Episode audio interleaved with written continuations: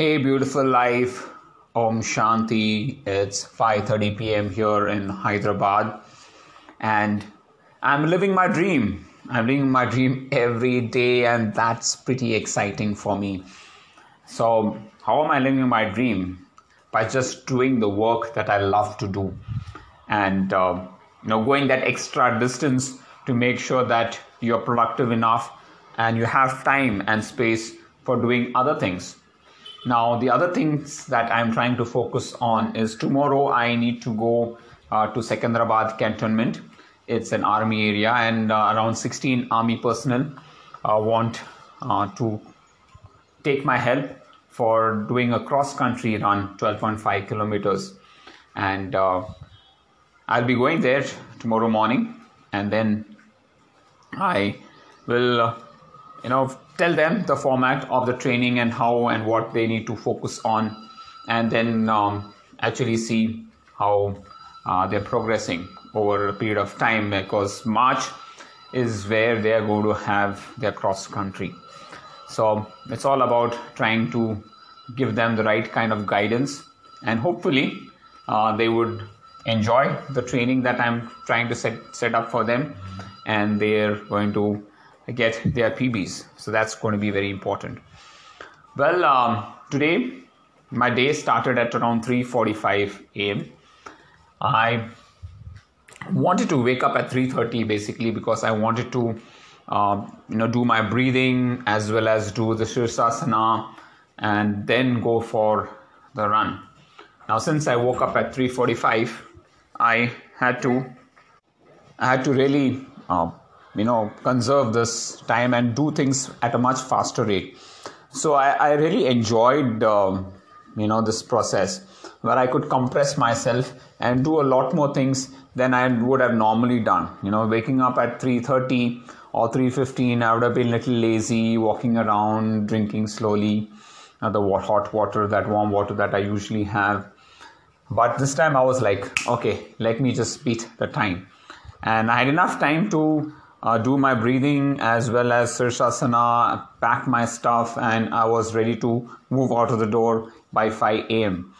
Uh, Seema was accompanying me because she had a flight at around 7:45, and so I had to drop her to Gachibowli, uh, where she would get uh, the airport bus. So Srini came at sharp five, and um, we went in his car uh, we went to Gachibowli, dropped Seema, and then we went to uh, B&R Hills. We reached there quite early. In fact, by the time we finished our warm up, it was already 5:33, and uh, Murli had just come. So I told him, "You're late." He said, "No, you're too early." And then uh, say we realized that okay, uh, we are so pumped up to do this stuff. I took it easy. I didn't want to push myself because on Monday I had already run around 25 kilometers. So I thought that I will, uh, you know, take it conservatively. But I had this energy. Somehow I was feeling quite energetic today. Uh, and so I just took it as it came. I didn't push too hard either. And the last rep, uh, the 10th rep, I really pushed myself hard. And I really enjoyed uh, the hill sprints today. And then um, the lunges, again, my focus was on light breathing. I had to keep my heart rate below 120 to 125 maximum. So I had focused on breathing light when I'm doing my lunges. Usually, if I don't focus on my breathing, my heart rate shoots up to 140 or even 150. So I was able to keep my heart rate low. So after my lunges, came home, uh, did Shirsasana, and um, the rest of the breathing exercises. And got my most of the things ticked off. So i had my breakfast created this poster for the camp and um, took a power nap after that. And i had a lot of reviews today. So most of the triathletes uh, their workout reviews were pending. Uh, got that thing also completed by around 12:31 and then I took a break for some time had my lunch and I wanted to record the foundation training session. And so I decided to do that from 3:30 to 4:30. Um, while I was recording, I got a couple of calls, and uh, you know, even the MacBook Siri just started speaking.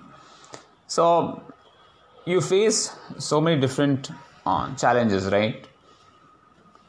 There are so many unknowns. Whatever you plan, no matter how you plan, I kept my phone in silent mode. I don't know how the silent mode went off. Uh, I still kept uh, kept getting calls, but how you keep yourself calm through these unknowns and our variables, you know, that's very important. So I kept talking to myself. I said, okay, it's okay. You know, this is happening. Try to see how you can best handle the situation rather than getting worked up and uh, just move on with the flow. The more you have the continuity, the better you're going to feel like, you know. So that's one thing that I did. I also had a pep talk with a 10 year old kid. So the kid is from a neighboring society, R.V. Dharmishta, and um, he was interested in doing some uh, gym and exercises and all that stuff, and he wanted to join a program. So I told him, you know, uh, you are too young to join a coaching program, and that you need to play with your kids uh, of your age. So he said, most of the kids in in my society are quite elder to me, you know, and they don't involve me, and I feel left out. So I told him, you know, this is the best opportunity for you to learn and grow. So I gave him a few simple tips. I said, if you're being bullied, if, the, if you're playing cricket and let's say they tell you go and fetch the ball, you take that as an opportunity to, you know, learn about running and becoming faster. See things in a different perspective. Of course, for a 10 year old kid, it must have been a bit too much of a lecture but the simplest example I told him was to write a journal every day. What what went right, what went wrong, what you feel, what his dreams are, you know, everything and keep that journal a secret journal. So that the more you start journaling about what your day went through, the more you'll learn and understand. And this habit of writing is very important.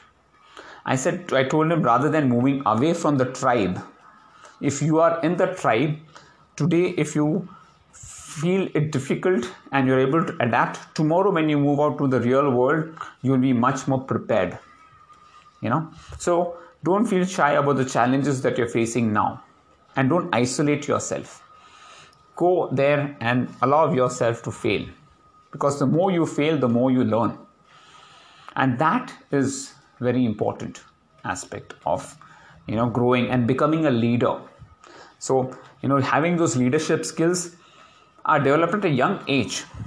I gave him an example of ms dhoni. Now ms dhoni was uh, much younger and used to play with kids who were uh, twice his age.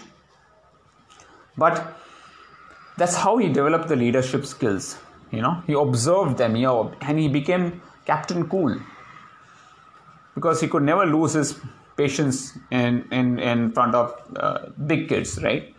And he was able to navigate through and become a leader. And same thing, I gave example of Messi, who won uh, the World Cup title. He was a short kid and was bullied around. But then he went on to become one of the greatest footballers of our era. So, you know, we have so many living examples and we must encourage our kids to just come out of their comfort zone and to be who they are and to keep learning because that is a process you know. It's a process of keep on you keep on learning you commit mistakes you keep on learning and that process never ends.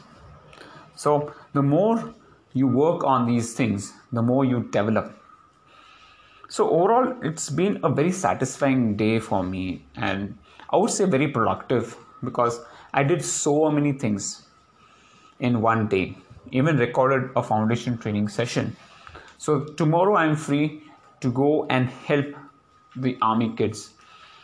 I would not say kids, gentlemen, I would say army gentlemen uh, for their cross country run. And I hope I do a good job of it. Well, folks, um, that's all for now. Thank you so much for listening to my podcast. Seema is in Coimbatore. She's at the Isha Foundation and uh, she's really having a good time out there. I still need to speak to her and see and hear about her experiences. So, guys, thank you so much. Om Shanti.